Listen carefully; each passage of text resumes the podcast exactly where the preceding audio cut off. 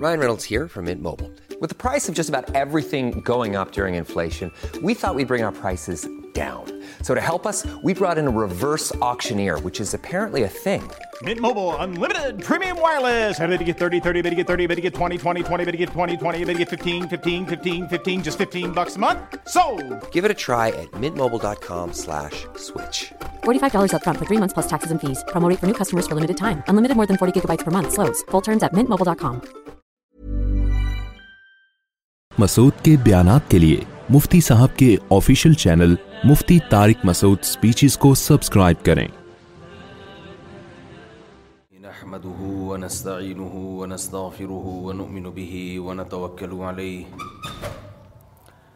ونعوذ بالله من شرور أنفسنا ومن سيئات أعمالنا من يهده الله فلا مضل له ومن يضلل فلا هادي له ونشهد أن لا إله إلا الله وحده لا شريك له، ونشهد أن محمدًا عبده ورسوله صلى الله تعالى عليه وعلى آله وأصحابه، وبارك وسلم تسليما كثيرا كثيرا.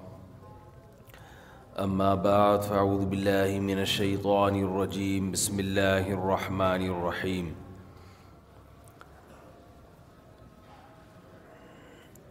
يا أيها الذي يا أيها الناس اتقوا ربكم الذي خلقكم من نفس واحدة وخلق منها زوجها وبث منهما رجالا كثيرا ونساء. واتقوا الله الذي تساءلون به والأرحام. إن الله كان عليكم رقيباً. وقال النبي صلى الله عليه وسلم، الكيس من دان نفسه وعامل لما بعد الموت. قرآن مجید کی ایک آیت اور نبی صلی اللہ علیہ وسلم کی ایک حدیث پڑھی ہے۔ اللہ تعالیٰ سے دعا ہے، اللہ تعالیٰ صحیح طرح سے بات کہنے کی، سننے کی، سمجھنے کی اور عمل کی توفیق عطا فرمائے۔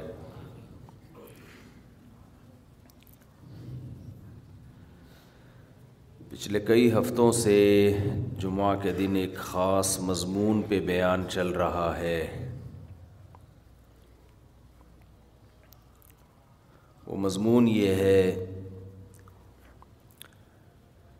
کہ اللہ تعالیٰ نے ہمیں جو دین دیا، جو مذہب دیا، اس کا خلاصہ ہے طہارت، صفائی۔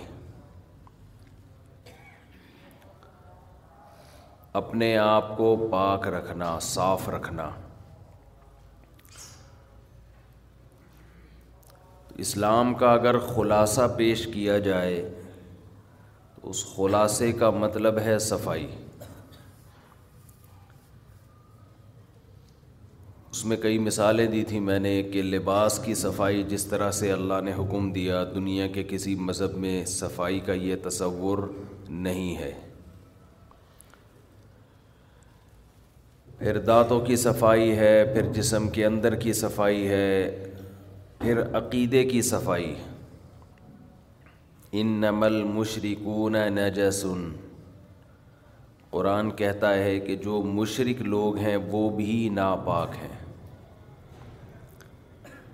تو اس سے پتہ چلتا ہے کہ صرف آپ کا جسم آپ کے کپڑے میلے نہیں ہوتے، آپ کے کانسیپٹ آپ کے نظریات، آپ کی سوچ بھی میلی ہوتی ہے۔ ناپاک چیز کسے کہتے ہیں جسے دیکھ کر گھن آئے انسان کو، بدبو محسوس ہو۔ شرک بھی ناپاک چیز ہے، اسے دیکھ کے بھی انسان کو گھن آتی ہے اسمیل محسوس ہوتی ہے، بدبو محسوس ہوتی ہے۔ لیکن جیسے بھنگی کو گندگی میں بدبو محسوس نہیں ہوتی، ایسے ہی ماحول کی گندگی جب ہر طرف شرک پھیلا ہوا ہو تو یہاں بھی انسانی عقل کام کرنا چھوڑ دیتی ہے۔ آپ کے سونگنے کے جو حواس ہیں، وہ ڈیمیج ہو جاتے ہیں۔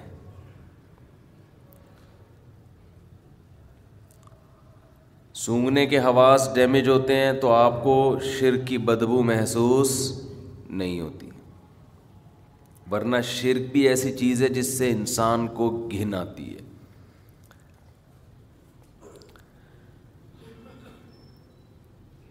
اسلام کا انسانیت پر ایک بہت بڑا احسان ہے کہ جب اسلام دنیا میں آیا تو انسان جس چیز کو دیکھتا کہ وہ اس کی خدمت کر رہی ہے، انسان اسے مقدس سمجھنے لگتا۔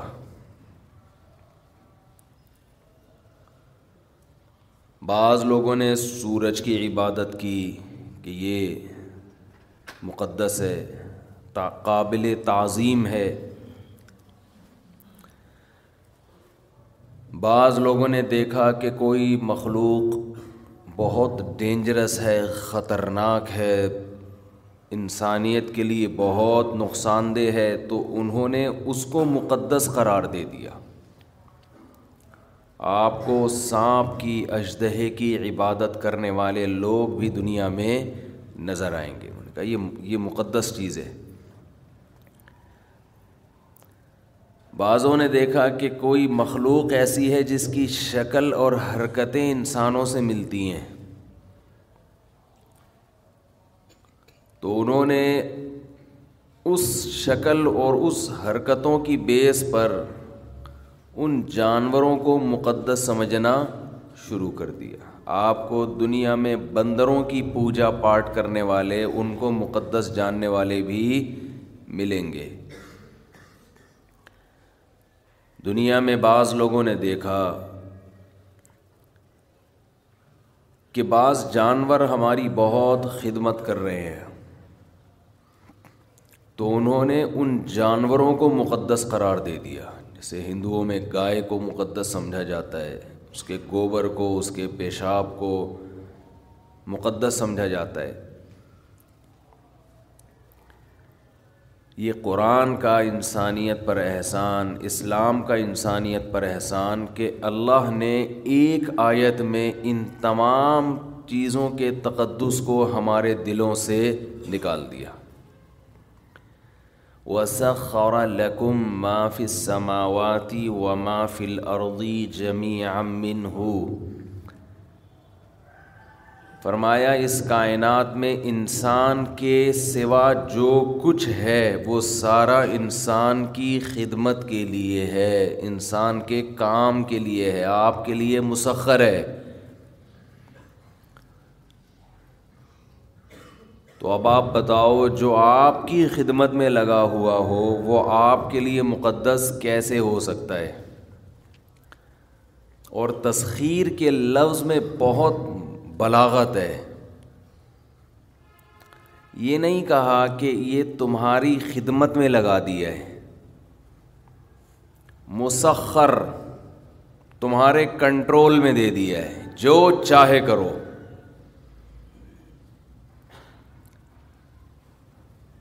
یہی وجہ ہے کہ جس قوم میں کسی خاص مخلوق کا تقدس ہے، وہ قوم اس مخلوق کو اپنے فائدے کے لیے بہت سارے مواقع پر استعمال نہیں کرتی۔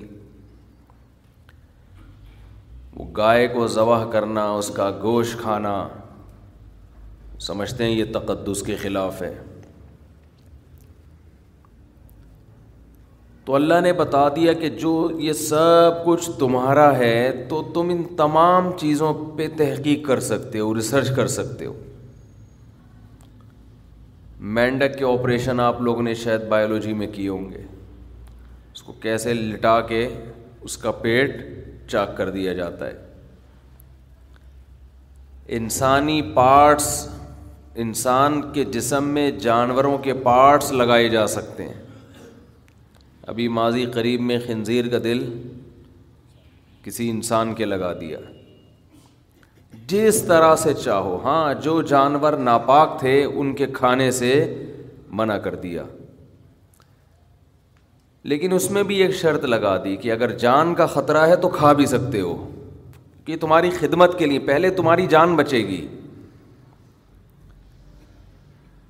جب تک اسلام دنیا میں نہیں آیا تھا جب تک قرآن دنیا میں نہیں آیا تھا، دنیا میں ہر قوم میں کسی نہ کسی درجے میں چیزوں کا تقدس تھا، مقدس سمجھی جاتی تھیں۔ یہ مقدس یہ مقدس، اس کا احترام، اس کا احترام۔ اللہ نے پوری کائنات کی حیثیت دو جملوں میں بیان کر دی کہ اس میں انسان کے سوا کوئی مقدس؟ بولو، نہیں۔ یہ تو تمہارے لیے ہیں۔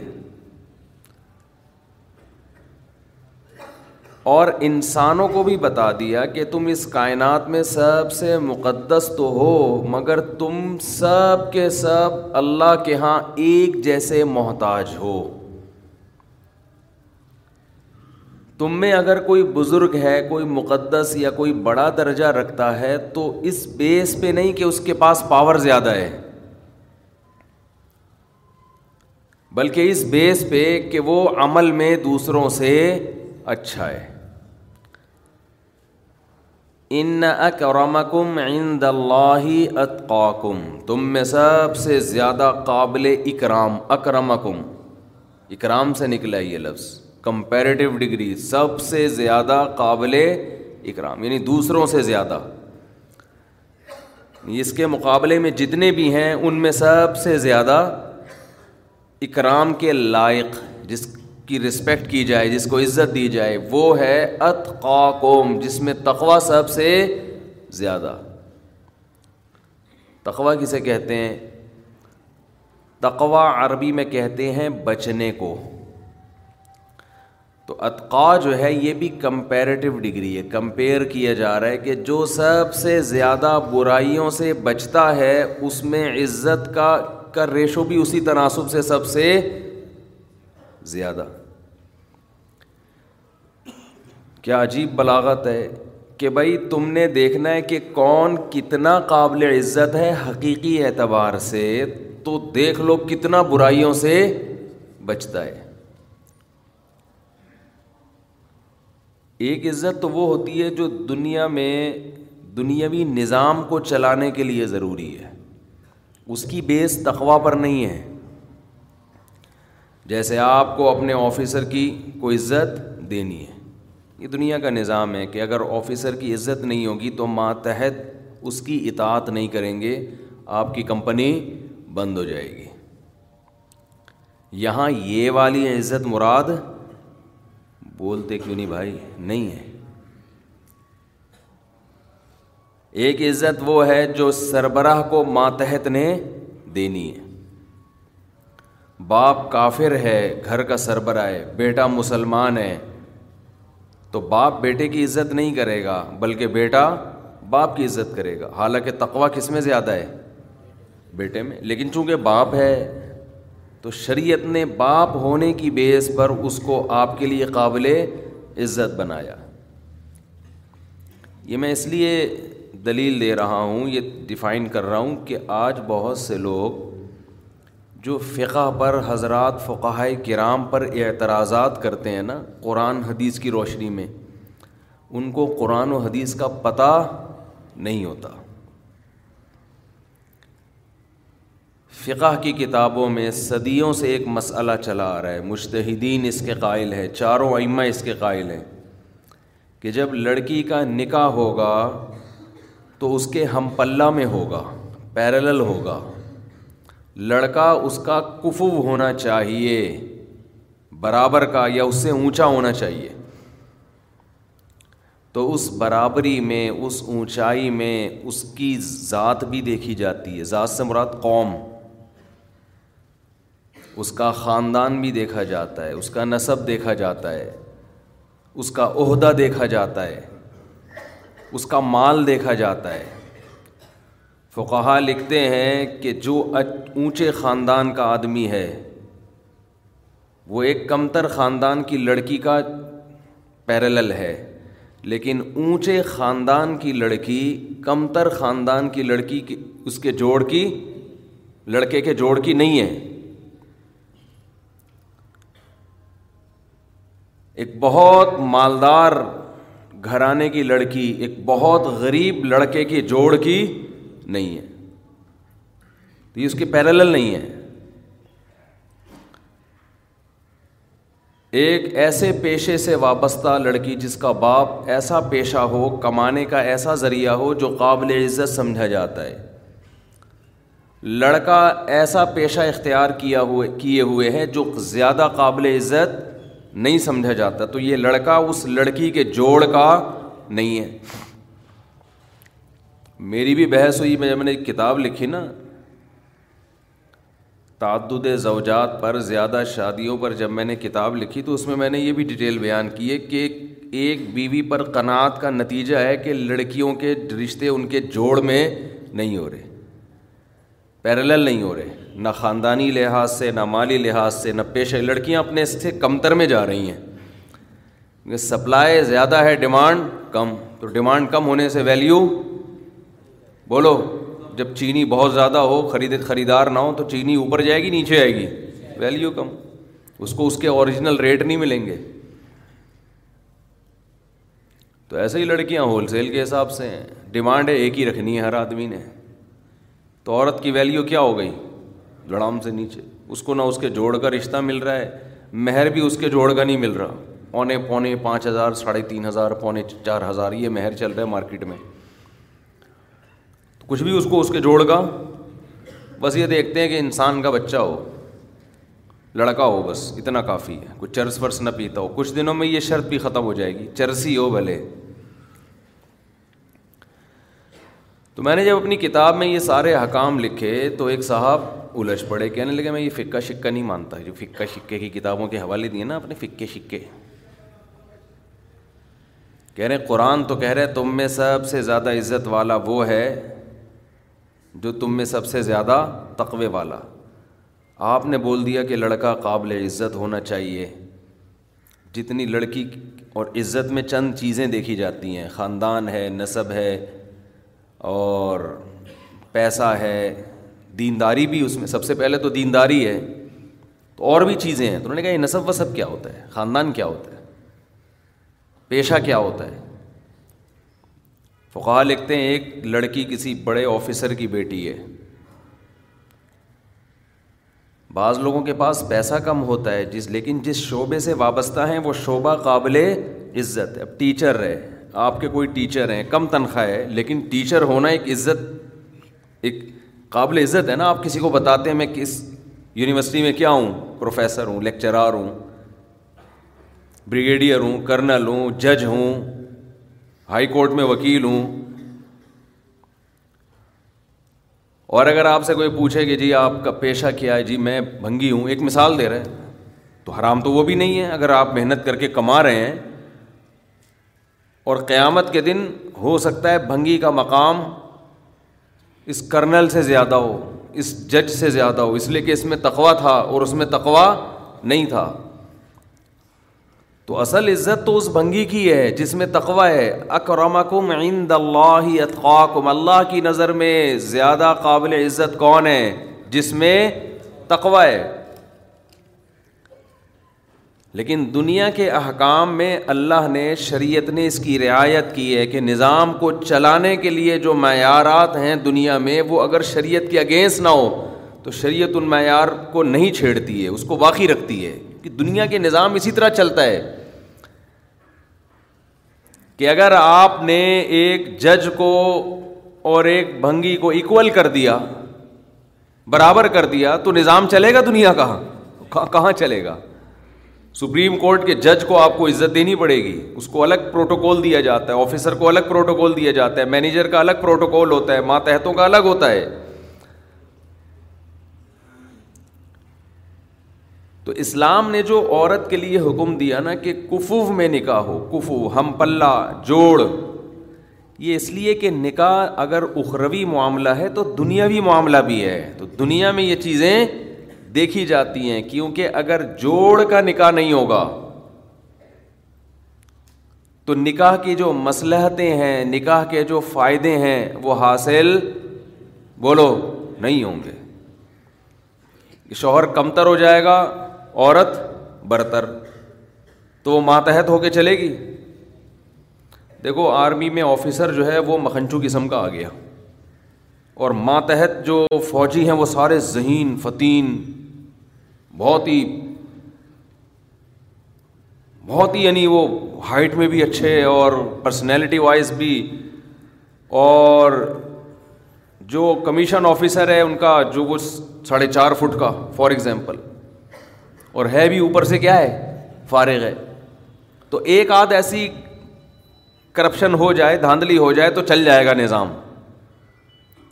لیکن اگر کمیشن آفیسر سارے مکھنچو قسم کے بھرتی ہونے لگے ہیں بھائی؟ اور I S S B clear کر کے جو جائیں وہ رنگ روٹ ہوں، تو چلے گا نظام؟ نہیں چلے گا نا۔ اس لیے آفیسرز میں دیکھی جاتی ہے پرسنالٹی دیکھی جاتی ہے، بات چیت کا اسٹائل دیکھا جاتا ہے کانفیڈینس دیکھا جاتا ہے، تاکہ ماتحت اپنے آفیسر کی اطاعت کرتے ہوئے آر اور ذلت محسوس نہ کرے۔ وہ کہے کہ یار، یہ واقعی اس قابل تھا کہ میرا آفیسر بنتا۔ یہ انسان کی نفسیات ہے۔ یہی وجہ ہے کہ ہمارے نبی صلی اللہ علیہ وسلم نے ninety nine point nine percent عہدے اسلام لانے کے بعد انہیں کو دیے جو جاہلیت میں بھی سردار تھے قوم کے۔ اس لیے کہ زمانے جاہلیت میں بھی وہ سردار اس لیے بنے کہ ان کے اندر ایسے گٹس تھے، ایسی قابلیت تھی کہ وہ قوم کے سردار بن گئے۔ لوگ ان کو سرداروں کے روپ میں دیکھنا چاہتے تھے، ذہنی طور پر تیار تھے۔ تو اگرچہ وہ اسلام کے بہت بڑے دشمن تھے، اسلام کو بہت نقصان پہنچایا، لیکن جیسے اسلام میں کنورٹ ہوئے، فوراً ان کو اسلام میں عہدہ دے دیا گیا۔ تبھی حدیث میں آتا ہے خیار و کم فل جاہلیتی خیار و کم فل اسلام زمانے جاہلیت میں کفر میں جو لوگ اچھے تھے، اسلام میں بھی وہی کیا ہیں۔ وہی بہتر ہے۔ تو یہ دنیا کا نظام، تو وہ مجھے کہنے لگے کہ یہ کیا فقہ نے جو ہے نا اپنی طرف سے معاذ اللہ تفصیلیں بیان کی ہیں کہ لڑکی کا یہ، اگر وہ لڑکی جناب اتنے اونچے، اس کا باپ اگر کوئی جج ہے یا کوئی بریگیڈیئر ہے یا کوئی بہت بڑا آفیسر ہے اور لڑکا اگر مثال کے طور پر جھاڑو لگاتا ہے گلی محلے میں، تو یہ نکاح یہ غیر کفو میں نکاح ہے۔ اس کی کچھ شرطیں ہیں۔ باپ کی اجازت کے بغیر تو منعقد ہی نہیں ہوگا۔ چاہے لڑکی راضی بھی کیوں نہ ہو، کیونکہ اس میں باپ کی بھی بدنامی ہے۔ اس کو حق حاصل ہے کہ وہ اس نکاح کو کلدم قرار دے دے۔ تو یہ کہاں سے نکالا آپ نے؟ اسلام تو کہتا ہے، ان اکرمکم عند اللہ اتقاکم تو میں نے کہا، پھر آپ یعنی اگر یہی بیس ہے اس کی تو پھر آپ کے آفس میں تو جو آپ کا باس ہے، ہو سکتا ہے آپ کے ماتحت نمازی ہوں وہ نماز نہ پڑھتا ہو۔ تو باس تو پھر اس کو ہونا چاہیے جو کون ہے، جو نماز پڑھتا ہے۔ بس ہر آدمی نا ایک ڈگڑگی ڈگڑگی جو ہوتی ہے نا، جیسے بندر کے ہاتھ میں کوئی چیز آ جائے، کتنا خطرناک ہے نا، کچھ بھی کر سکتا ہے وہ۔ بندر کے ہاتھ میں گرنیڈ آ جائے، بندر کے ہاتھ میں بندوق آ جائے، تو سب بھاگیں گے بھائی، کسی وقت کسی پہ بھی چلا دے گا تو آج بھی ایسا ہی ہے۔ علم آ گیا ہے۔ ان لوگوں کے ہاتھ میں جو علم کے اہل نہیں ہے اٹھا اٹھا کے فتوے لگاتے رہتے ہیں۔ لوگوں کو بس ریفرنس سے لوگ متاثر ہو رہے ہیں کہ حدیث کا حوالہ بھی دیا محترم نے اور محترم نے قرآن کی آیت بھی پیش کی ہے۔ اوپر سے کیا ہے؟ خالی۔ تو دنیا میں تو اصول کچھ اور ہے۔ تبھی حدیث میں آتا ہے، انزل الناس منازل دنیا میں جس کا جو مقام ہے، اس کو وہ مقام دو۔ تبھی جب عرب کے سردار آیا کرتے تھے تو آپ صلی اللہ علیہ وسلم ان کو عزت دیا کرتے تھے۔ حالانکہ وہ غیر مسلم تھے۔ جب حضرت ابو سفیان فتح موقع کے موقع پہ مسلمان ہوئے، چونکہ سردار تھے نا، اسلام لائے تو آپ نے ان کو پروٹوکول دیا کہ جو ابو سفیان کے گھر میں داخل ہو جائے گا، ہماری طرف سے اس کو معافی ہے۔ عزت دی آپ صلی اللہ علیہ وسلم نے ان کو۔ تو میں یس کر رہا تھا کہ لیکن اتنی بات ہے کہ ایک تو ہے دنیا کے نظام کو چلانے کے لیے کسی بیس پہ کسی کو عزت دینا۔ یہ جو دنیا میں عزت دی جاتی ہے، اس کی بھی کوئی بیس ہوتی ہے۔ اچھا ایک بات خوب سمجھ لو۔ یہ بات درمیان میں موضوع سے تھوڑی سی ہٹ کے۔ دیکھو، اسلام میں سب سے پہلے جان کی حفاظت ہے۔ یہی وجہ ہے کہ جان بچانے کے لیے خنزیر کھانے کی بھی شریعت نے اجازت دی۔ تو جان پہ کمپرومائز بولو، نہیں کرنا چاہیے۔ دوسرے نمبر پر عزت ہے یا پیسہ ہے؟ عزت ہے۔ دوسرے نمبر پہ سب سے زیادہ جو چیز حفاظت کے لائق ہے وہ پیسہ نہیں ہے، بلکہ کیا ہے؟ عزت ہے۔ تیسرے نمبر پہ سب سے زیادہ حفاظت کس چیز کی ہے؟ پیسے کی ہے۔ آج تینوں کی حفاظت کا مسلمان کے پاس سرے سے کوئی انتظام نہیں الٹے الٹے مشورے، الٹی الٹی باتیں۔ اکثر علماء جو شہید ہوئے نا، ان کے متعلقین کی غفلت کی وجہ سے شہید ہوئے کل ہم کہیں بیٹھے ہوئے تھے، کسی نے کہا کہ حضرت مولانا اسلم شخبوری صاحب آیا کرتے تھے ہمارے پاس بغیر کسی گارڈ کے۔ کتنا اللہ پہ اعتماد تھا، توکل تھا۔ ہمارے پاس آیا کرتے تھے بغیر کسی گارڈ کے۔ اتنے مشہور آدمی تھے۔ میں نے کہا اسی وجہ سے تھے، اب نہیں ہے۔ اسی وجہ سے تھے، اب نہیں۔ تو ہمارے یہاں سب سے سستی چیز انسانی جان کا خو، انسانی جان ہے اور انسان کا خون ہے۔ اور جن میں علماء سب سے پہلے۔ عبرت ہی نہیں ہوتی نا۔ اتنے حادثات، اتنے واقعات، اتنی لاشیں گر چکی ہیں، اتنے۔ آپ ذرا اندازہ لگاؤ، حضرت مولانا یوسف الجہانوی شہید رحمۃ اللہ علیہ، ان سے بھی پہلے سے شروع کرو۔ گنتے گنتے تھک جاؤ گے، سلسلہ ختم نہیں ہوگا۔ پھر بھی وہی مکھنچوں والی باتیں، بیکار قسم کی باتیں، فضول قسم کی باتیں۔ اور سب کا سب کے بارے میں یہی حال ہے، اپنے بارے میں بھی یہی ہے۔ ہماری گلی محلے میں صبح شام موبائل اسنیچنگ ڈکیتیاں، فائرنگ، گارڈ رکھنے کے لیے اب جا کے بیس سال کے بعد جا کے گارڈ رکھا گیا ہے گلی میں۔ وہ بھی پتہ نہیں کتنے لوگوں نے ایسے تحریک چلائی جیسے تحریک آزادی چل رہی ہو، کوئی نیا ملک بنانے کی بات ہو رہی ہو۔ لوگوں کی جیب سے پیسے ہی نہیں نکلتے۔ وہ بھائی، موبائل اسنیچنگ ہو رہی ہے۔ ڈاکو گلی گلی محلے میں ذرا ذرا سی بات پہ جان لے رہے ہیں۔ کچھ تو کرو۔ بس گورنمنٹ کو گالیاں دیں اور پتلی گلی سے نکل لی۔ اپنی باری کا انتظار کر رہے ہیں۔ گورنمنٹ کو آپ اچھا کہو، برا کہو۔ ڈاکو اپنے مفاد کے لیے آپ کی جان دو منٹ میں لے گا۔ معذور کر دے گا آپ کو۔ لیکن نہ اپنی حفاظت کے لیے کوئی اسلحہ رکھا جا رہا ہے لائسنس بنوایا جا رہا ہے، نہ کوئی اور انت... سب عوام کا بھی یہی حال ہے۔ نہ گلی محلے میں کوئی انتظام کیا جا رہا ہے۔ پہلے بیریئر لگا دیے تھے تو زگ زیگ کھیلتے رہو بس گلیوں میں۔ سانپ والا نہیں ہوتا تھا۔ یہاں سے جو تو ہم بھی سانپ والا سچی مچی میں شروع ہو گئے تھے۔ یہاں سے گئے، بند ہو گئے، اب وہاں سے گھوم کے جاؤ۔ پھر ادھر سے گئے، آگے بند ہے، پھر وہاں سے۔ وہ سانپ والا بن گیا تھا پورا۔ پہلے موبائل میں آتا تھا نا سانپ والا۔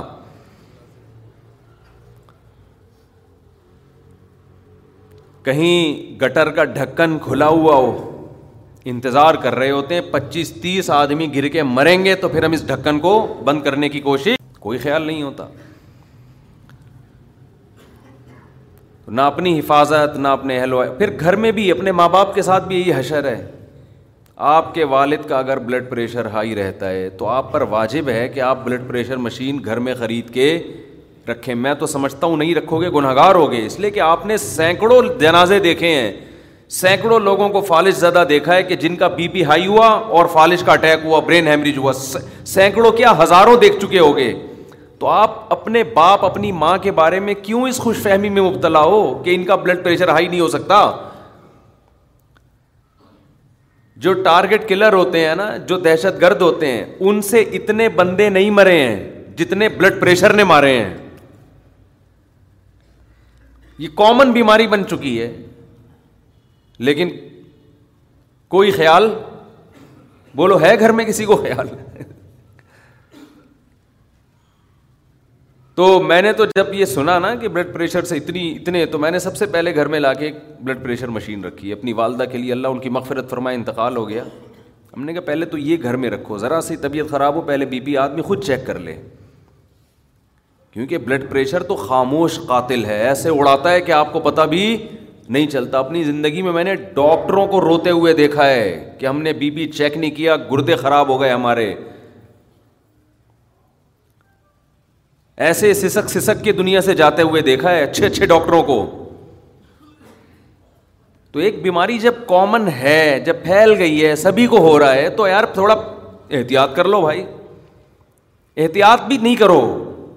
چیک تو کر لو کہ ہے مجھے، یقین آ جائے، ایمان آ جائے کہ ہاں بھائی ہے۔ پھر بے شک مرو تو سوچ سمجھ کے مرو گے کہ یار میں مرنے پہ ہی راضی ہوں بی پی ہائی ہے میں چھ انڈے کھاؤں گا میں۔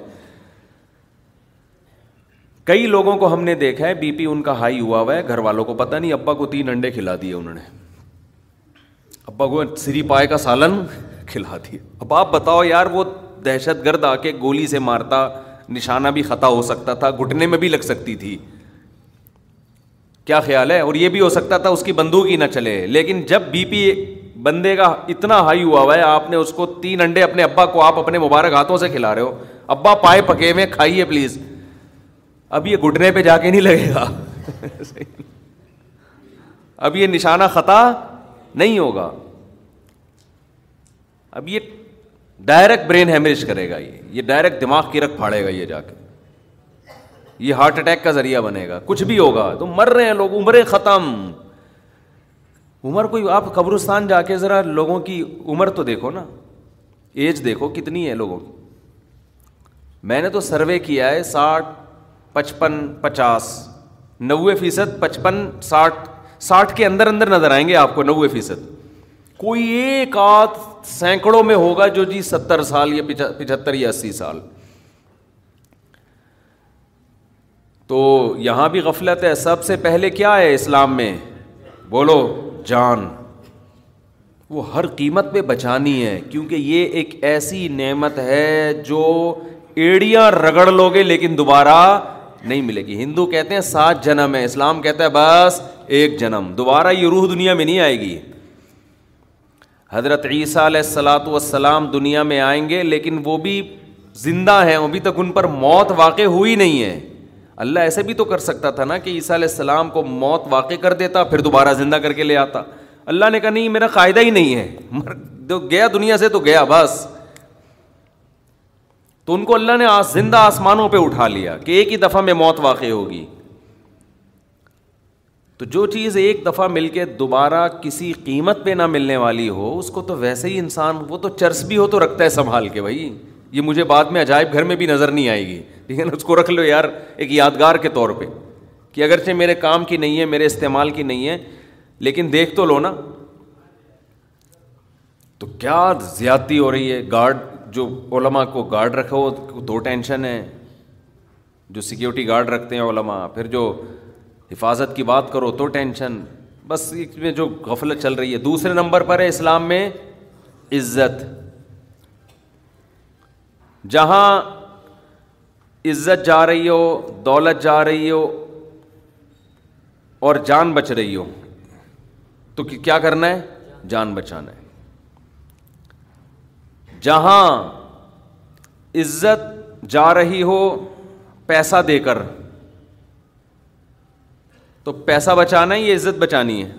عزت بچانی۔ پیسے کو داؤ پہ لگا دینا ہے۔ اس لیے کہ انسان تو قابل تکریم ہے نا، اس کی انسانیت کا تقاضا ہے کہ وہ قابل عزت۔ اسی وجہ سے علماء کہتے ہیں کہ ایک شعبہ ایسا ہے جس میں پیسہ زیادہ ہے۔ عزت ختم۔ دوسرا شعبہ ایسا ہے جس میں پیسہ کم ہے، لیکن عزت زیادہ ہے۔ تو ترجیح کس کو دینی ہے؟ عزت والے کو۔ سمجھتے ہو کہ نہیں سمجھتے؟ ہمارے ایک دوست نے مجھ سے پوچھا کہ مجھے جاب مل رہی ہے، بہت پیسہ ہے۔ لیکن ابا کہتے ہیں آرمی میں چلے جاؤ، کمیشن آفیسر بن جاؤ۔ اس میں اتنا ان کے، جو ان کو جاب مل رہی تھی، اس کے حساب سے اس میں پیسہ کم تھا۔ میں نے کہا، عزت کس میں ہے؟ آفیسر بننے میں۔ آپ کے پاس پاور آئے گی، طاقت آئے گی، قوت آئے گی۔ پاورفل آدمی بن جاؤ گے آپ۔ تو میں تو مشورہ دوں گا کس کو ترجیح دو۔ آفیسر بنو۔ آپ سپریم کورٹ کے جج بن سکتے ہو۔ اور ایک طرف آپ کے پاس کوئی ایسا کاروبار ہے یا ایسا طریقہ ہے جس میں آپ پیسہ بہت آ جائے گا، عہدہ نہیں ہوگا۔ تو ترجیح کس کو دینی ہے؟ عہدے کو۔ عہدے کو ترجیح دینی ہے۔ اس میں عزت زیادہ ہے۔ آپ کی عزت کیوں زیادہ ہے؟ آپ پاورفل بنو گے آپ بہت کچھ کر سکو گے لوگوں کی نبز آپ کے ہاتھ میں ہوگی۔ سمجھتے ہو؟ آپ لوگوں کی تقدیروں کے فیصلے کرو گے تو اسلام کا مزاج ہے کہ اسلام چاہتا ہے آپ پاورفل بنو۔ پیسے میں بھی پاور ہوتی ہے، ایک خاص حد تک۔ عہدے کی پاور اس سے زیادہ ہے۔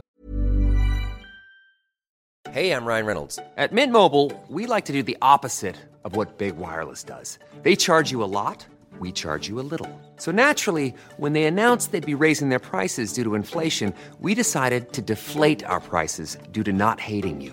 That's right. We're cutting the price of Mint Unlimited from $30 a month to just $15 a month. Give it a try at mintmobile.com slash switch. $45 upfront for three months plus taxes and fees. Promo rate for new customers for limited time. Unlimited more than 40 gigabytes per month. Slows. Full terms at mintmobile.com.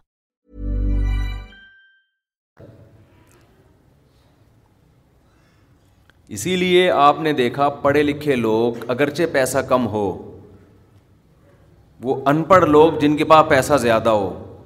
پھر بھی ان ان پڑھ سے دیکھنے میں اچھے وہ پڑھے لکھے لگ رہے ہوتے ہیں جن کے پیسہ کم ہوتا ہے۔ وہ پڑھے لکھے زیادہ سلیقے والے ہوتے ہیں، زیادہ میچور ہوتے ہیں، ان کی بات کا انداز، بات چیت، ان کا مینٹل لیول یہ ہر لحاظ سے اس دولت مند سے یہ بہتر ہوتے ہیں۔ تو اپنی اولادوں کے لیے بھی اس کا انتخاب کیا کرو۔ شریعت میں کاروبار کو ملازمت پہ ترجیح دی گئی ہے۔ اس کی ایک بڑی وجہ یہ بھی ہے کہ اگر جاب کہیں ماتحت ہو کے کرو گے، تو کاروبار میں عزت یعنی اگر آپ کسی اچھے عہدے سے ترجیح دے رہے ہو، پھر تو عہدے میں عزت زیادہ ہے۔ لیکن اگر عہدہ ہٹا کے ملازمت کر رہے ہو اور ایک طرف بزنس کر رہے ہو تو عزت کس میں زیادہ ہے؟ بزنس میں۔ کیونکہ اس میں آپ کو کسی کے ماتحت رہنا نہیں۔ آپ کا ٹھیلا بھی ٹماٹر کا اپنا ہے نا، تو کوئی آپ سے پوچھے گا نہیں کہ تو آٹھ بجے کیوں آ رہا ہے؟ تیرے باپ کا آفس ہے یہ۔ آٹھ بجے تو ویسے جاتے بھی نہیں لوگ، گیارہ بجے۔ اتنے اچھے ہونا شروع ہو جائیں کہ آٹھ بجے پہنچ جائیں، پھر تو کیا ہی بات ہے نا۔ تو اسلام کس کو ترجیح دیتا ہے؟ تجارت کو۔ آپ کے، کوئی پوچھنے والا نہیں ہے۔ اللہ چاہتے ہیں کہ غلام بنو صرف اللہ کے۔ باس کی چمچا گیری ہر وقت مکھن، سامنے بیٹھ کے مکھن، جیسے ہی اٹھ کے جائے گا غیبتیں اسٹارٹ تو اسلام کا یہ مزاج نہیں اپنا کاروبار۔ دیکھو یہ جو ٹھیلے لگاتے ہیں، ٹماٹر بیچتے ہیں، ان میں بھی ایک خودداری پیدا ہو جاتی ہے، خودداری۔ ان میں اکثر آپ کو غیبتوں والے نہیں ملیں گے۔ کام کیا، کاروبار کیا، شام کو رومال گلے کندھے میں ڈالا، جا کے آرام سے سو گئے۔ دفتروں میں کیا ہو رہا ہے؟ چاپلوسی۔ تو ملازم جو ہے نا ملازم، وہ تو بیچارہ ہر وقت چاپلوسی میں لگا رہتا ہے۔ عزت اور دولت میں جب تعارض ہوگا اچھا اس میں بھی یہی بات ہے کہ چونکہ عزت اور پیسے میں جب ٹکراؤ ہوگا، تو شریعت کہتی ہے عزت پہ کمپرومائز نہ کرو۔ ایسا پیشہ فقہ نے لکھا ہے۔ بہشتی زیور ایک کتاب ہے فقہ کی۔ فقہ کا مطلب کیا ہوتا ہے؟ قرآن و حدیث سے مسائل جو استعمال کیے ہیں فقہ کرام نے۔ عام آدمی جب استعمال کرتا ہے تو اس کو ریسرچ سینٹر کہا جاتا ہے، ٹھیک ہے نا؟ آج کل کی زبان۔ جو فقیر نہیں ہوتا اور جو بڑے بڑے علامہ ماضی میں گزرے ہیں، جن پر پوری امت نے اعتماد کیا، وہ جب کوئی کتاب لکھتے ہیں تحقیق کی، تو اس کو کیا کہا جاتا ہے؟ فقہ کی کتاب۔ قرآن اور حدیث سے اسلامی قانون کو انہوں نے اخذ کیا ہے۔ تو اصل ہماری فقہ کی کتابیں عربی میں ہیں، اردو، فارسی، انگریزی میں نہیں ہیں۔ تو انہیں عربی کتابوں سے پھر مختلف زبانوں میں ترجمے بھی ہوئے ہوئے۔ تو حضرت مولانا اشرف علی تھانوی رحمہ اللہ تعالیٰ کی ایک کتاب ہے بہشتی زیور، جس کو جامعۃ الرشید نے آسان کر کے چھاپا ہے۔ کیونکہ پرانی اردو میں ہے، اس میں بہت سی ایسی چیزیں بھی ہیں جو اس زمانے کے حساب سے تھیں، آج اس کی ضرورت نہیں ہے۔ تو آج کے حساب سے اس کو آسان کر کے چھاپا ہے تو اس کا نام بن گیا تسہیل بہشتی زیور یعنی تسہیل کا معنی آسان کر دیا۔ وہ کتاب ہر گھر کی ضرورت ہے، اس کو لازمی رکھیں گھروں میں، پڑھا کریں اس کو۔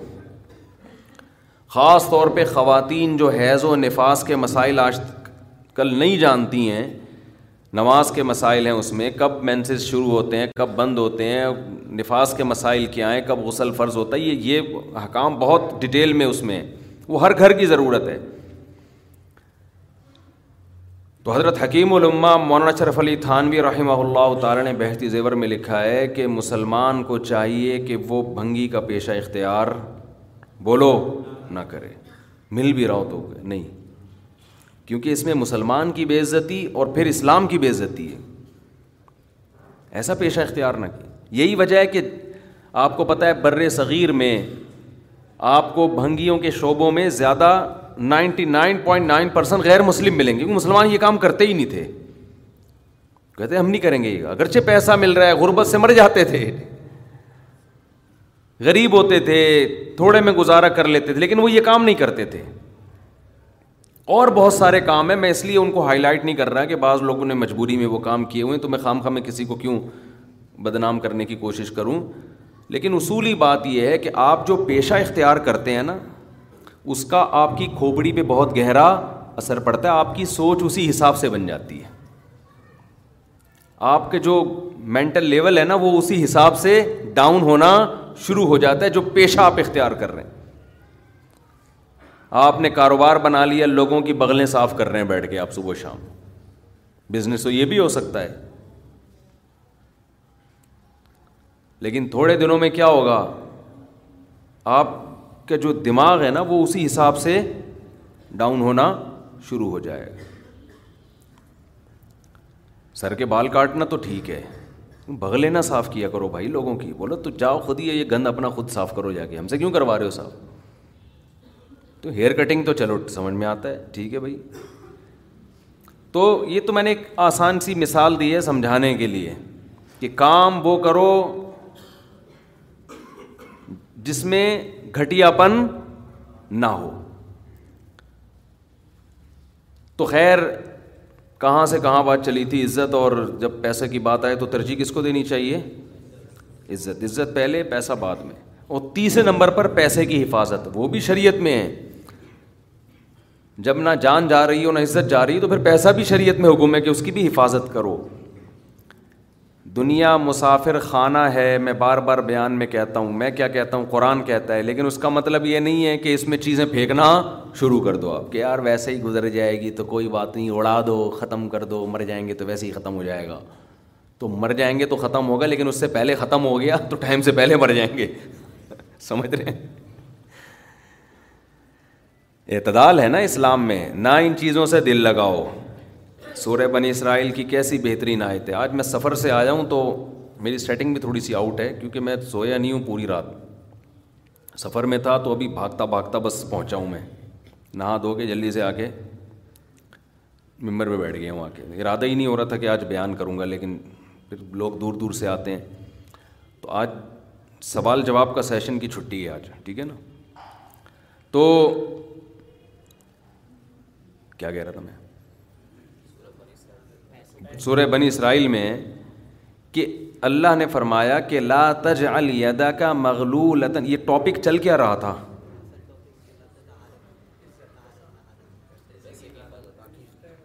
تہارت کی بات تو وہ تو مجھے بھی پتہ چل رہی تھی یعنی یہ یہ لا کے کہاں سے عزت اور پیسے کی بات نہیں یار۔ جو رشتے میں وہ وہ بھی ایک بات کی بات ہے۔ سوچیں آپ۔ یہ کہاں؟ کتاب کے بارے میں نہیں۔ چھوڑیں پھر، ابھی آ رہا ہوں میں، خود ہی زیادہ آ جائے گا ان شاء اللہ لوگ مجھے کہتے ہیں آپ کے حافظہ کیا ہو گیا؟ تو آپ لوگوں کا بھی تو وہی ہو گیا جو ہمارا ہو گیا۔ اس میں ہمارا کون سا اس میں؟ سب ایک جیسے ہیں۔ آپ بھی تو سن رہے ہیں نا؟ ہیں؟ سب بادام کھاؤ بیٹھ کے۔ تو قرآن کے الفاظ دیکھیں، لا تجعل يدك مغلولة الى عنقك نہ تو اتنے کنجوس بن جاؤ کہ اپنے ہاتھوں کو گردن سے باندھ لو۔ ولا تبسطها كل البسط، اور نہ اپنے دونوں ہاتھوں کو ایسے پھیلا کے اڑانا شروع کر دو۔ وابتغ بین ذلك سبیلا، ان دونوں کے درمیان اعتدال والا راستہ اختیار کرو۔ اچھا ہر آدمی کہتا ہے، میں اعتدال سے چل رہا ہوں۔ کہ نہ میں اتنا ایسے اڑا رہا ہوں اور نہ میں کنجوس ہوں، کیونکہ میں نے اس دن میری گاڑی کا شیشہ ایک بندے نے صاف کیا تھا، میں نے اس کو دس روپے دیے تھے۔ میں تو بالکل بھی کنجوس نہیں ہوں۔ اس دن چمونی آپا آئی تھیں ہمارے محلے میں۔ میری والدہ کی بڑی اچھی دوست ہیں، تو میں نے ان کو چائے پلائی تھی۔ میں تو ہاتھ، میں نے یہاں، میری مسز نے کہا تھا کہ دو سموسے لے آؤ، میں لے آیا تھا۔ اگر میں کنجوس ہوتا تو میں کہتا نہیں، نان نفقے کے علاوہ کچھ بھی گھر میں نہیں آئے گا۔ تو آپ میں اعتدال ہے یا نہیں، یہ فیصلہ خود نہ کرو میرے بھائی۔ یہ کبھی کچھ دن سخی لوگوں کے ساتھ گزارو تو آپ، ہم سب کو پتہ چلے گا کہ ہم سب کیا ہیں، کنجوس ہیں۔ سمجھ رہے ہو؟ ہم سب کنجوس ہیں۔ کچھ دن سخی لوگوں میں اٹھو بیٹھو۔ اسلام چاہتا کیا ہے؟ جو اسلام چاہتا ہے وہ تو میں پوری بات کہوں گا تو شاید جمعہ پڑھنا چھوڑ دیں آپ لوگ۔ اسلام کہتے ہیں مسافر خانہ سمجھو اس کو۔ اتنا نہ اڑاؤ کہ کل مانگنے کی ضرورت پیش آ جائے، بس۔ اس سے کم کم خرچ کرو، ٹھیک ہے نا؟ یہ رکھنے کی چیز نہیں ہے۔ لیکن ہم یہ نہیں، ہم نے تو کتنے سالوں کا جمع کر کے رکھا ہوا ہے، جمع ہوتا جا رہا ہے، ہوتا جا رہا ہے، ہوتا جا رہا ہے، پلاٹ کی شکل میں، گولڈ کی شکل میں، دکانیں، پھر پراپرٹی ہوتے ہوتے ہوتے۔ کمال کی بات یہ، اسلام کمانے سے منع نہیں کر رہا، جمع کرنے سے منع کر رہا ہے۔ اور ہم نے دینداروں کو دیکھا ہے، کمانے کی زیادہ کوشش نہیں کر رہے، جمع زیادہ سے زیادہ کر رہے ہیں۔ عجیب۔ بھائی ارننگ بڑھاؤ، اپنی ڈبل کر دو، اس میں فائدہ ہے، مسلمان پاورفل ہوگا تو اسلام ترقی کرے گا، تو کہتے ہیں، نہیں یار، میری آمدن مہینے کی اتنی ہے، تو مجھے کیا ضرورت ہے؟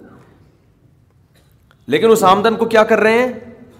جمع کر رہے ہیں۔ بھائی، کمائی ڈبل کر دو، تاکہ خرچ بھی کیا ہو جائے۔ خرچ اچھی جگہوں پہ شروع کر دو۔ اپنے لیے نہیں کماؤ، قوم کے لیے کمانا شروع کر دو نا۔ ڈبل کمانا شروع کر دو، چار گنا کمانا شروع کر دو، لیکن اس کمائی کو پھر خیر کے کاموں میں خرچ کرو۔ نبی صلی اللہ علیہ وسلم نے فرمایا، ایماندار تاجر، وہ شخص جو اس لیے تجارت کرے کہ لوگوں کے سامنے ہاتھ نہ پھیلانا پڑے، ایمانداری کے ساتھ تجارت کرے، پیغمبروں کے ساتھ ہوگا قیامت کے دن۔ حضرت عثمان اگر تھوڑا کماتے تو چار سو گھوڑے گھوڑے دیتے جہاد میں۔ بولو نا، گھوڑا لینڈ ٹروزر تھا اس زمانے کی، چار سو وی ایٹ حضرت عثمان نے دیے۔ ہیں کتنا کمایا ہوگا۔ ہاں اتنا کمانا کہ آپ اپنے صحت کی کبھی خیال نہ کر سکیں آپ، بیوی بچوں کو بھی ٹائم نہ دے سکیں، وہ پھر کمانے میں بے اعتدالی ہے۔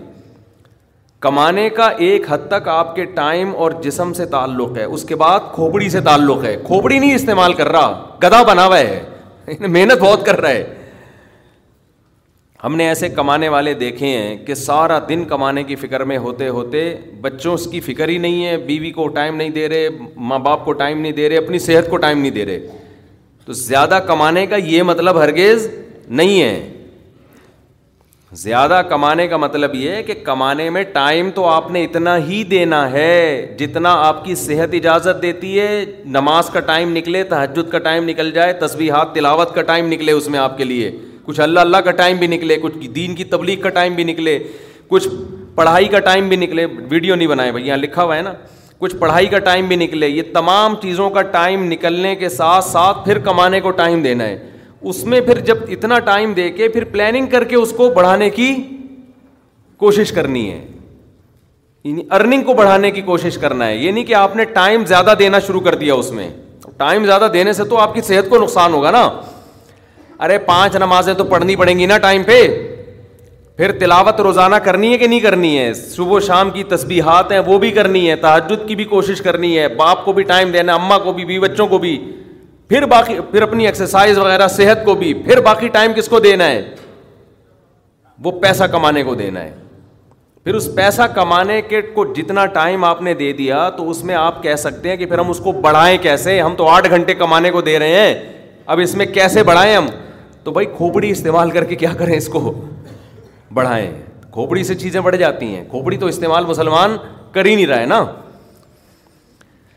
اب یہ کہ کیسے کھوپڑی استعمال کریں تو آپ خود استعمال کرو کہ یار میں یہ کام کر رہا ہوں تو میں اگر یوں کر لوں تو یہ ایسے بھی ہو سکتا ہے۔ یہ بیٹھیں گے تو سمجھ میں آئے گا ان شاء اللہ آپ کی۔ خود لیکن بیٹھتے ہی نہیں ہیں، سوچتے ہی نہیں ہیں۔ جو جہاں کھڑا ہے وہیں کا وہیں وہیں رہے گا وہ۔ خیر۔ تو میں کیا عرض کر رہا تھا؟ وہ تو وہ تو بات ختم ہو گیا۔ آپ لیٹ آئے نا، اصل بات کچھ اور شروع ہوئی۔ اچھا،, اچھا اچھا۔ خیر، جلدی سے بات کو میں لے کے آتا ہوں۔ تو اعتدال جو ہے نا، سخاوت، سخی لوگوں میں آپ اٹھیں گے، بیٹھیں گے تو پتہ چلے گا کہ اعتدال کسے کہتے ہیں؟ عربوں میں بڑی سخاوت ہے، ہم نے علماء میں بڑی سخاوت دیکھی ہے۔ تو سخاوت کا مطلب یہ ہے کہ آپ اتنا خرچ نہ کریں کہ کل آپ کو مانگنا پڑ جائے۔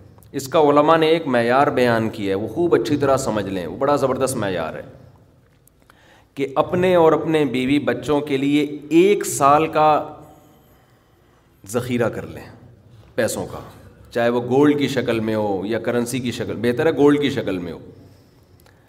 آج اگر آپ جاب لیس ہوتے ہیں تو ایک سال تک اگر آپ کو جاب نہ بھی ملے تو آپ نے جو پیسہ اسٹور کیا ہوا ہے، اس سے اسی معیار کی زندگی اپنے گھر والوں کو دے سکتے ہیں جو اب تک دیتے آئے ہیں۔ اور یہ ایک سال آپ کے پاس جاب تلاش کرنے کا یا کاروبار دوبارہ سے اٹھانے کا آپ کے پاس موقع ہے۔ ایک سال سے زیادہ کی پھر کوئی انتہا نہیں ہے۔ لوگ کیا کرتے ہیں؟ جمع کر رہے ہیں، کر رہے ہیں، کر رہے ہیں کہ کل اگر جاب چلی گئی، کل اگر کاروبار ٹھپ ہو گیا تو بھائی کل کیا؟ پھر تو پھر تو خبر تک کا رکھو سنبھال کے۔ وہ تو پھر ٹینشن سے ہی دنیا سے جاؤ گے۔ تو کچھ اللہ پہ توکل کرو نا اس معاملے میں۔ اللہ ہمارے بس میں یہ تھا، ایک سال ایک ایک خاص مقدار ہوتی ہے اس میں چاروں موسم آ جاتے ہیں۔ بھائی، کاروبار آپ کا نہیں چلا، سردی میں نہیں چلا تو ہو سکتا ہے گرمی میں چل جائے، خزاں میں چل جائے باہر میں چل جائے۔ تو کبھی نہ کبھی تو چلے گا۔ نہیں چلا تو پھر اللہ نہیں چلانا چاہتا وہ اسی میں اللہ اللہ اللہ کرے بیٹھ کے۔ جو آدمی اللہ پہ اعتماد، توکل نہیں کرتا، وہ تو کبھی زندگی میں سکون میں آ ہی نہیں سکتا ہے۔ تو ایک سال کا اسٹور کر لیں آپ۔ اور بہت اللہ نے پیسہ دیا ہے تو بچوں کے لیے ایک پراپرٹی لے کے ڈال دی۔ پلاٹ ولاٹ دو چار لے کے ڈال دیے۔ مر کے بعد، مرنے کے بعد بچے بالکل روڈ پہ نہ آ جائیں۔ بس۔ باقی کیا کرو؟ کھاؤ، کھلاؤ۔ ٹھیک ہے کیا کریں؟ ایک لطیفہ سنا دوں۔ ہمارے ایک دوست نے بھیجا تھا، بڑا زبردست قسم کا۔ ہمارے ایک دوست ہیں، لاہور میں انہوں نے کسی کا لطیفہ بھیجا، لیکن لطیفہ بڑا سبق آموز ہے وہ۔ ایک آدمی گیا گوشت کی دکان پہ۔ شاید آپ لوگوں نے بھی سنا ہو۔ اور کہنے لگا کہ ایک کلو گوشت دے دو۔ اتنے میں ایک بندہ آیا۔ یہ آدمی لینڈ کروزر میں گیا نا، بڑی وی آئی پی گاڑی میں۔ مالدار آدمی ہے، گوشت کتنا لے رہا ہے؟ ایک کلو۔ دوسرا آدمی آیا، اس نے کہا بھائی دس کلو گوشت دے دے۔ چانپیں بھی اور دل بھی، کلیجی بھی پٹ کا گوشت الگ، بکرے کی الگ نکال، فلانے الگ نکال اڑے بھائی۔ وہ کسائی اس کو چھوڑ کر اس کے پیچھے لگ گیا نا اس کو پہلے گوشت بنا کے دیا۔ یہ جو ایک کلو والا تھا نا، ایک کلو والا، اس کو غصہ آیا کہ یار اس کو تو دس کلو دے رہا ہے کم بخت۔ دس کلو والے کو پہلے دے رہا ہے۔ اس نے کہا، بھائی، وہ اس کا آڈر بڑا ہے۔ وہ پرانا کسٹمر ہے ہمارا۔ اس نے کہا، یار، اس کے پاس اتنا پیسہ کہاں سے آیا کہ اتنا ویسے گوشت لے کے جا رہا ہے؟ اس نے کہا، بات یہ ہے کہ اس کی چار بیویاں ہیں۔ اس کی کتنی بیویاں ہیں؟ چار بیوی چاروں بیوائیں اور یہ چاروں بیویاں کسی مالدار آدمی کی بیویاں تھیں جو ان کے لیے بہت پیسہ چھوڑ کے گئے اپنی بیویوں کے لیے۔ اس مالدار نے کھایا کم اور بچایا بولو زیادہ۔ اب بچانے میں زندگی گزر گئی اس کی۔ تو ظاہر ہے، کھانا نصیب نہیں ہوا۔ مر گیا۔ وہ مر گیا۔ جب میں نے اس اسٹائل سے کہا نا تو مجھے وہی یاد آ گیا لڈن جعفری۔ اللہ مر گئے۔ پھر دوبارہ زندہ ہو گیا کچھ اسٹائل اچھا تھا۔ تو تو بچایا نہیں اور سوری، بچا بچا کے مر گیا۔ اب ظاہر ہے بیوی جو تھی، ان کو پیسہ مل گیا ٹھیک ٹھاک۔ اب ان کے پاس پیسہ ہے، بندہ مارکیٹ سے شارٹ ہے۔ عورت کو ظاہر ہے پیسے کے ساتھ شوہر بھی تو چاہیے نا۔ اس میں بھی ڈیزائرز ہیں، اس کو بھی ضرورت ہے میاں کی۔ تو یہ غریب کا جذبہ تھا چار شادیاں کرنے کا نا۔ تو یہ کرتا چلا گیا۔ پرانے والے کا سارا پیسہ کس کے پاس آ گیا؟ اب یہ بیوی کے خرچے پہ کھا رہا ہے۔ یہ بچا نہیں رہا۔ ظاہر ہے عورت کا پیسہ ہے۔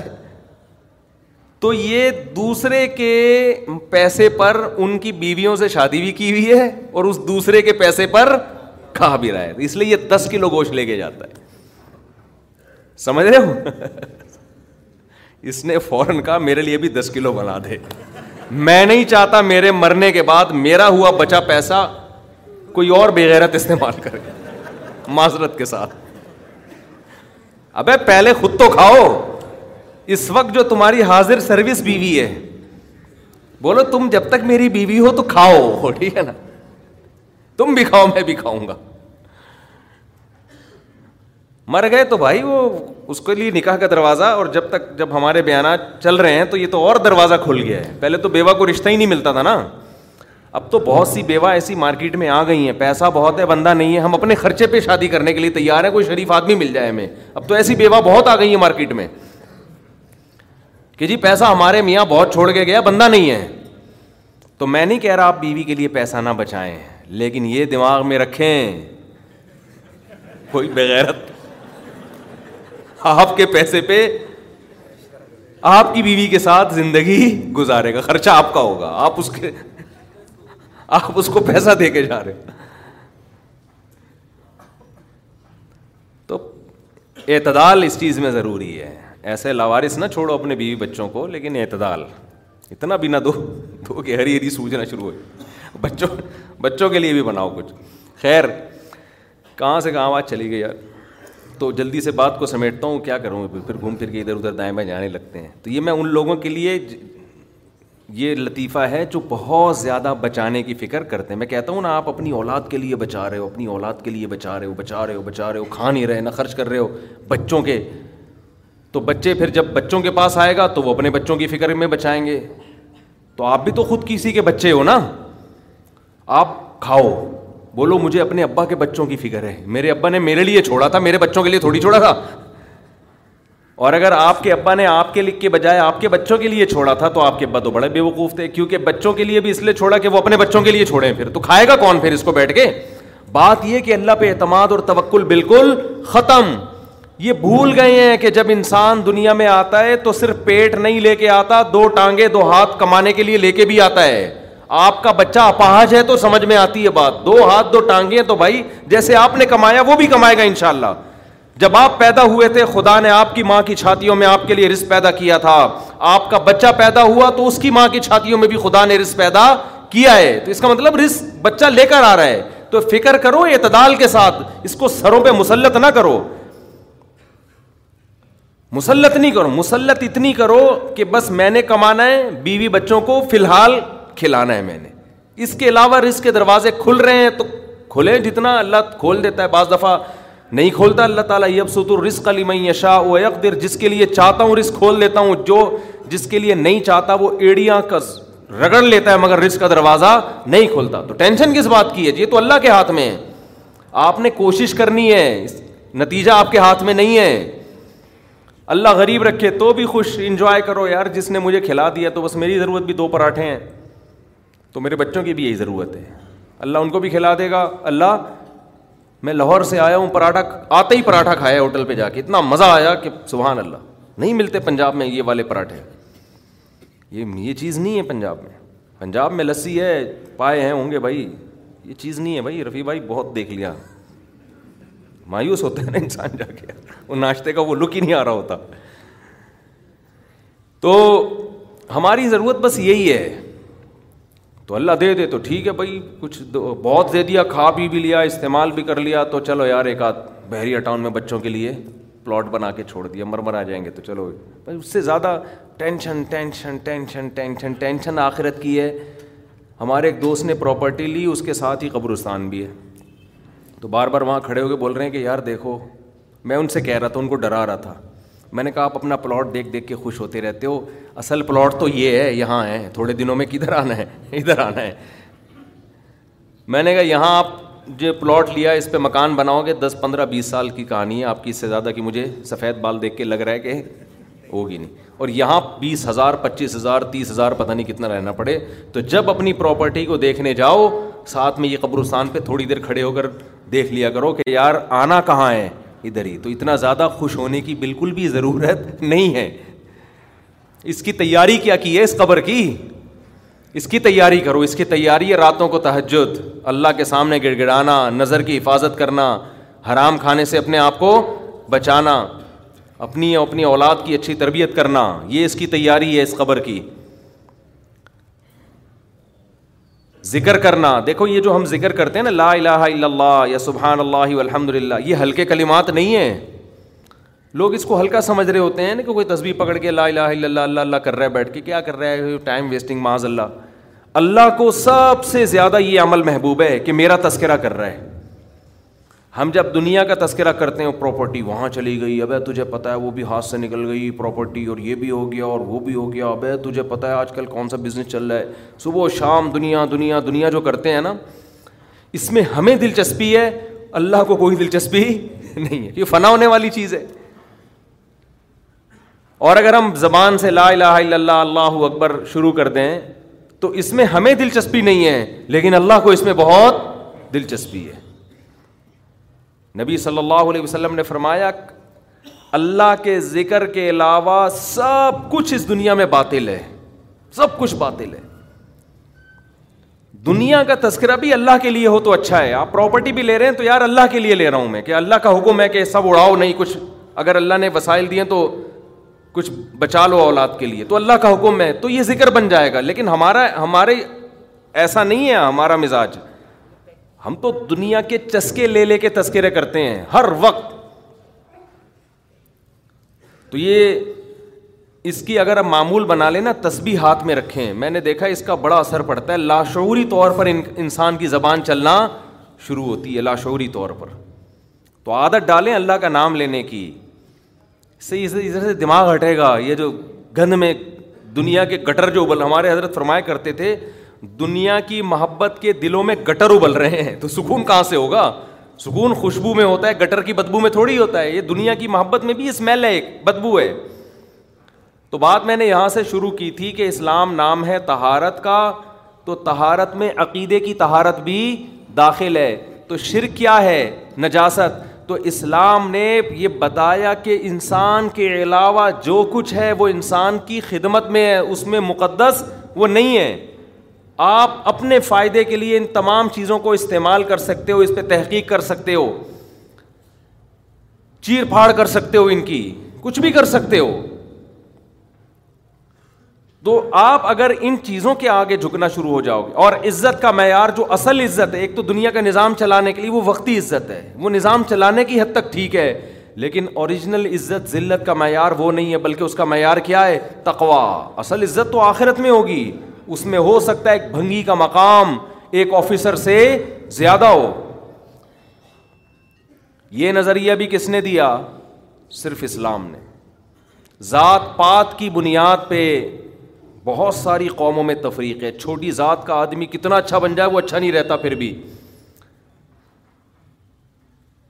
تو ایک بات تو اسلام نے یہ بتائی کہ انسان کے علاوہ سب کچھ انسان سے کم ہے، لہٰذا اس کے سامنے جھکنے کا تو سوال ہی پیدا نہیں ہوتا۔ انسانوں میں عزت کا اصل معیار کیا ہے؟ تقوا اور دوسری بات، انسانوں میں تقوا کی بیس پہ یا دنیاوی کسی عہدے کے بیس پر انسان قابل عزت تو بن سکتا ہے، معبود نہیں بن سکتا۔ اللہ اور بندوں کے درمیان واسطہ بھی نہیں بن سکتا وہ۔ سب انسان اللہ کے محتاج ہیں، چاہے وہ عزت والا ہو یا زیادہ عزت والا ہو یا کم عزت والا۔ محتاج ہونے میں سب کیا ہیں؟ برابر۔ اس کا بڑا فائدہ کیا ہوا کہ انسان اور اللہ کے رشتے کے بیچ میں جو خالق اور مخلوق کا رشتہ ہے، اس میں انسانوں کی دخل اندازی اللہ نے برداشت نہیں کی ہے۔ یہ بھی آپ کے مینٹل لیول کو یہ چیز اوپر لے جاتی ہے۔ آپ سے اگر گناہ ہو گیا تو اسلام کہتا ہے کسی انسان کو درمیان میں واسطہ بنانے کی ضرورت نہیں ہے۔ کوئی انسان آپ کی پیشکش اللہ کے سامنے، آپ راتوں کی تنہائی میں گڑ گڑاؤ اللہ کے سامنے، اللہ آپ کی توبہ قبول کرے گا۔ عیسائیوں میں کیا ہے؟ پادری کے پاس جاؤ، اتنے پیسے دو اس کو۔ آغا خانیوں میں بھی یہی ہے۔ وہ پیسے دیتے رہتے ہیں، بس نوٹ چھاپنے کی مشینیں بنے ہوئے ہیں۔ اسلام کہتا ہے امئی عمل سو ان او یظلم نفسه ثم يستغفر اللہ جس سے بھی گناہ ہو گیا یہ اپنی جان پہ ظلم کر بیٹھا، ہاتھ اٹھا کے اللہ کے سامنے توبہ کرے۔ وَإِذَا سَأَلَكَ عِبَادِي عَنِّي، میرے بارے میں جب بندے پوچھے میں کہاں ہوں، فَإِنِّي قریب ان سے بولو، میں تمہارے قریب ہوں۔ شہرک سے بھی زیادہ قریب ہوں۔ درمیان میں کسی کے کے واسطے کی ضرورت نہیں ہے۔ میں تمہاری شہرک سے بھی زیادہ قریب ہوں۔ تو کسی کی ایسی تعظیم بھی اسلام برداشت نہیں کر رہا کہ وہ تعظیم میں غلو ہو جائے کہ آپ اس کو اللہ اور مخلوق کے درمیان میں داخل کر لیں آپ۔ اللہ یہ بھی برداشت نہیں کرتا کہ اتنا اتنی عزت کسی کو دینے کی ضرورت نہیں ہے۔ وہ تمہاری طرح وہ بھی محتاج ہے، تم بھی محتاجی میں سب کیا ہیں؟ برابر۔ کتنا اچھا لگتا ہے، اللہ نے کتنا آسان بنا دیا دین کو۔ جب کوئی ضرورت ہو، کوئی غلطی ہو جائے، اللہ کے ساتھ دعا مانگو اللہ تو اس گناہ پہ مجھے سزا بھی دے سکتا ہے اور معاف بھی تو ہی کر سکتا ہے۔ تو معاف کرنے کے لیے کسی کی پرمیشن کا محتاج نہیں ہے۔ سزا دینے کے لیے بھی کسی کی اجازت کا محتاج نہیں ہے۔ اسی صفت کا واسطہ دے کے انسان بھیک مانگتا ہے کہ اللہ تو اپنے فضل سے مجھے معاف کر دے۔ کسی کو بتانے کی بھی ضرورت نہیں ہے۔ یہ چیز، یہ خودداری جو اسلام نے آپ کے اندر پیدا کی ہے، یہ بھی اسلام کے علاوہ دنیا کے کسی مذہب میں نہیں ہے۔ سب برابر ہیں۔ زنا کر کے کہنے لگا، مجھ سے زنا ہو گیا، حج جاری کریں۔ نبی کے پاس آیا۔ آپ نے چہرہ موڑ لیا، پھیر لیا چہرہ۔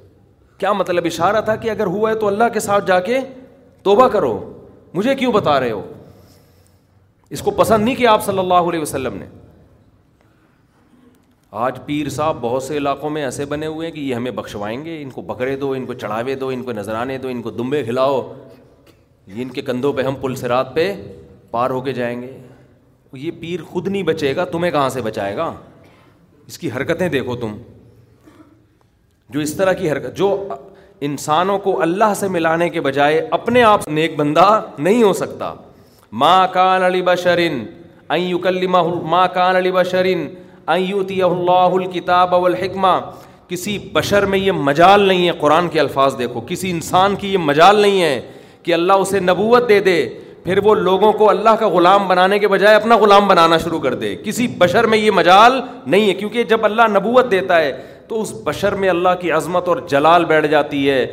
جلال بیٹھنے کے نتیجے میں وہ لوگوں کو کبھی بھی اپنی طرف دعوت نہیں دے گا۔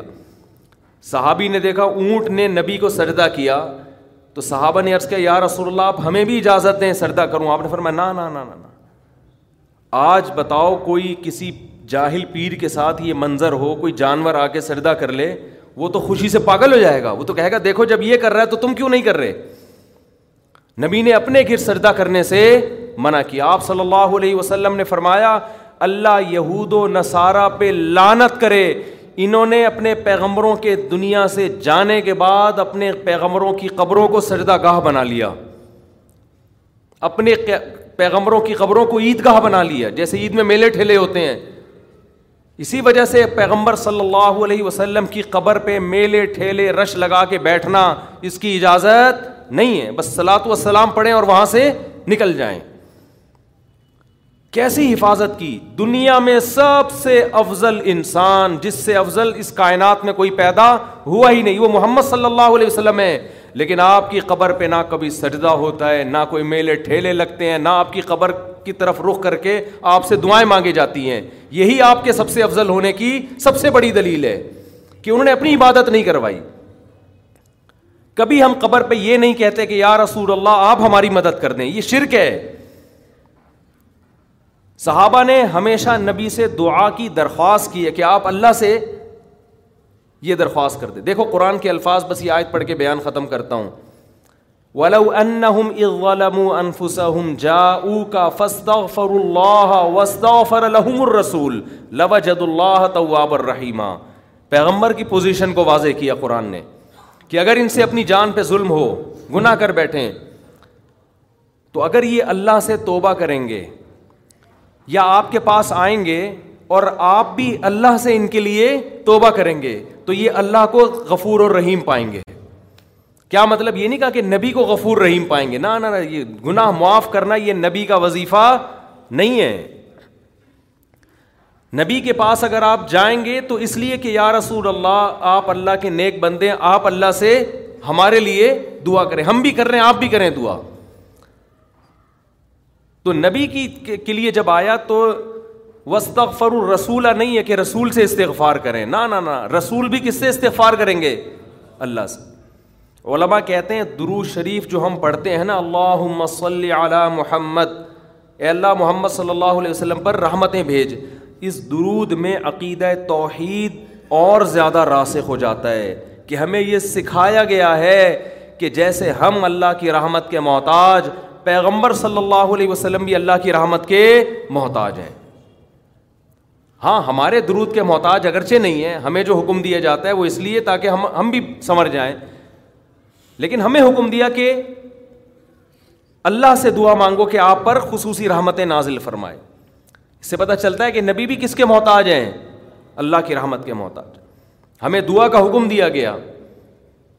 اور ظاہر ہے اسی لیے دیا گیا کہ یہ دعا اللہ قبول کرے گا اور اپنے نبی پر رحمتیں بھیجے گا۔ تبھی نبی نے فرمایا، جو مجھ پر میرے لیے رحمت کی دعا کرتا ہے، اللہ اس پہ دس دس رحمتیں بھیجتے ہیں۔ اس سے پتہ چلا کہ نبی بھی یہ چاہتے تھے کہ مجھ سے نہ مانگا جائے، بلکہ میرے لیے کس سے مانگا جائے؟ اللہ سے۔ میں نے جو کہا، ہماری دعا کے محتاج نہیں مطلب یہ ہے کہ ہم اگر دعا نہیں مانگیں گے تو اس خوش فہمی میں نہ رہیں کہ اللہ کی رحمت نبی پہ نہیں ہوگی تو پھر بھی ہوگی۔ لیکن ہمیں دعا مانگنے کی کا حکم اس لیے دیا گیا تاکہ یہ کانسیپٹ اچھی طرح ہمارے دماغ میں بیٹھ جائے کہ ہم نے بھی نبی سے نہیں مانگنا، بلکہ نبی کے لیے بھی کس سے مانگنا ہے؟ اللہ سے مانگنا ہے۔ اور نبی اس پہ خوش ہو رہے ہیں کہ میرے لیے کس سے مانگا کرو؟ اللہ سے خوشخبریاں دے رہے ہیں کہ تم میرے لیے اللہ سے مانگو گے۔ دیکھو، جس میں توازو ہوتی ہے، وہ آپ کو دعا کے لیے کہے گا۔ جس میں تکبر ہوتا ہے، وہ کبھی آپ کو کہے گا دعا کے لیے؟ وہ کہے گا، یار میرے لیے دعا کرو کہ اللہ میری حاجت پوری کر دے. وہ نہیں کہے گا، وہ کہے گا تو کون ہوتا ہے میرے لیے دعا کرنے والا میرا خود اللہ سے اتنے تعلقات ہیں، میں خود ہی کہہ دوں گا. لیکن جو چاہتا ہے کہ مجھ پر اللہ کی رحمت ہو، وہ ہر ایک سے کہہ رہا ہوتا ہے، بھائی میں خود تو مانگ رہا ہوں، شاید اللہ آپ کی سن لے، آپ بھی اللہ سے میرے لیے دعا مانگیں. تو یہ اس کی علامت ہے، یہ اپنے آپ کو اللہ کی رحمت کا، دعا کا بہت زیادہ محتاج سمجھتا ہے۔ ہمارے نبی سب پیغمبروں کے سردار، لیکن توازو کتنی امت کو ترغیب دے رہے ہیں کہ میرے لیے اللہ سے کیا مانگا کرو؟ دعا مانگا کرو۔ اور ترغیب دی کہ جو میرے لیے ایک دفعہ رحمت کی دعا مانگے گا، اللہ اس کو خوشخبری دے رہا ہے کہ اللہ اس پہ دس رحمتیں نازل کرے گا۔ اور فرمایا، جمعے کے دن مجھ پہ زیادہ درود بھیجا کرو۔ کیا مطلب؟ درود بھیجنا کیا ہے؟ نبی کے لیے اللہ سے دعا مانگنا۔ تو اسلام نے شرک کی بنیادوں کو جڑ سے اکھاڑ دیا کہ نہیں اکھاڑ دیا؟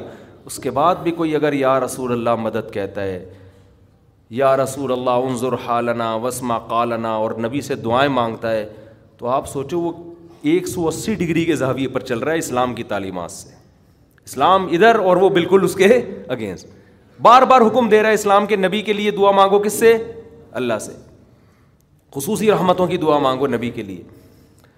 اور نبی نے یہ بھی فرمایا کہ اذان کے بعد میرے لیے مقام محمود کی دعا مانگو اللہ سے۔ ایک مقام ہے جو ایک ہی شخص کو ملے گا۔ اس کائنات میں۔ نبی نے فرمایا، مجھے امید ہے شاید مجھے مل جائے۔ تو اللہ سے دعا مانگا کرو۔ وہ باس ہوں مقام محمود علی و تو نبی ہمیں دعائیں سکھا کے گئے کہ میرے لیے بھی قیامت تک دعا مانگتے رہو۔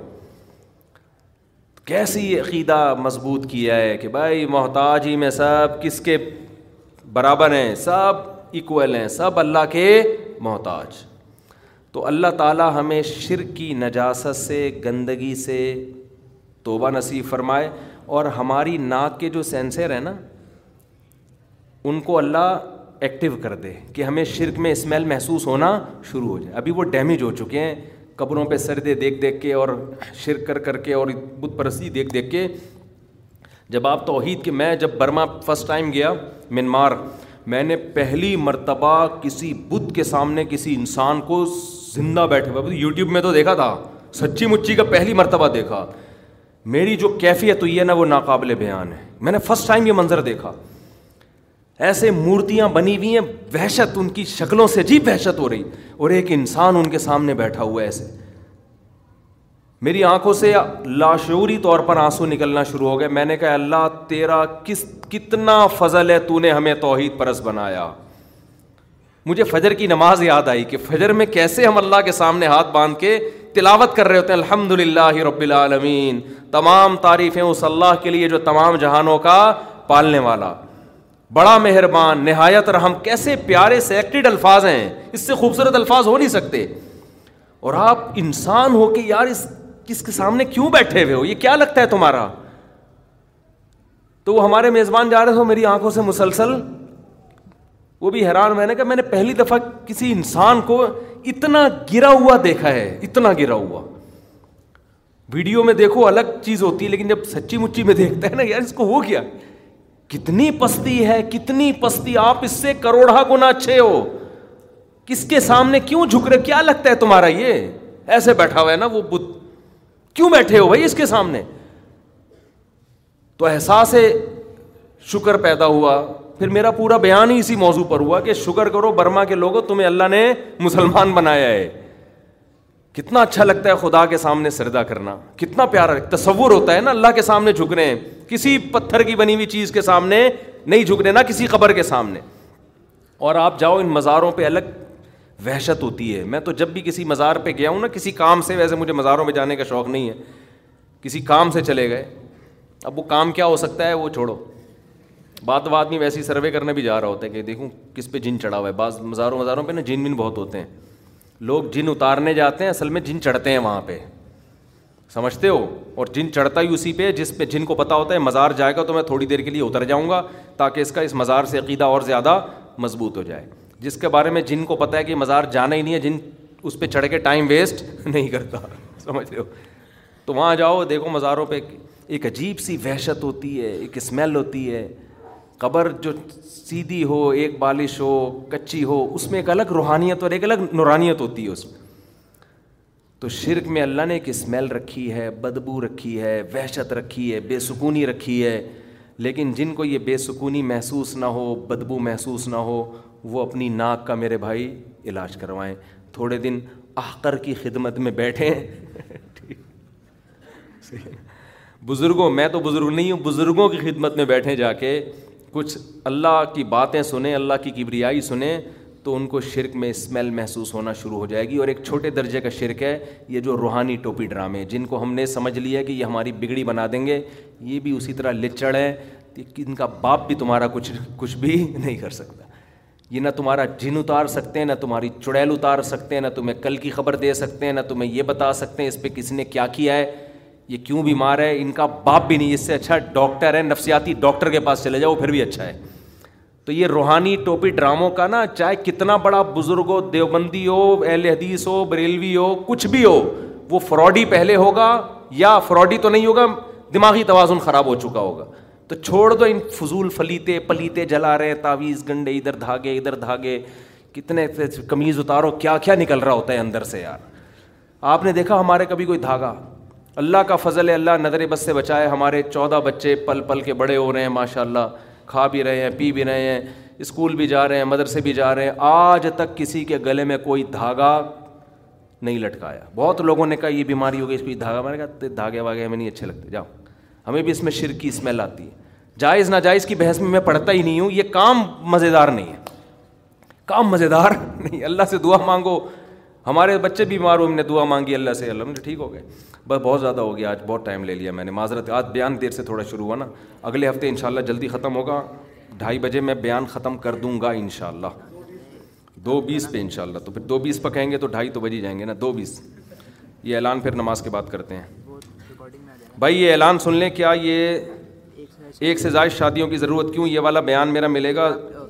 سوری، یہ والی کتاب ملے گی zero triple three one double two zero one double nine number پہ۔ آخر میں دھماکہ ہو گیا۔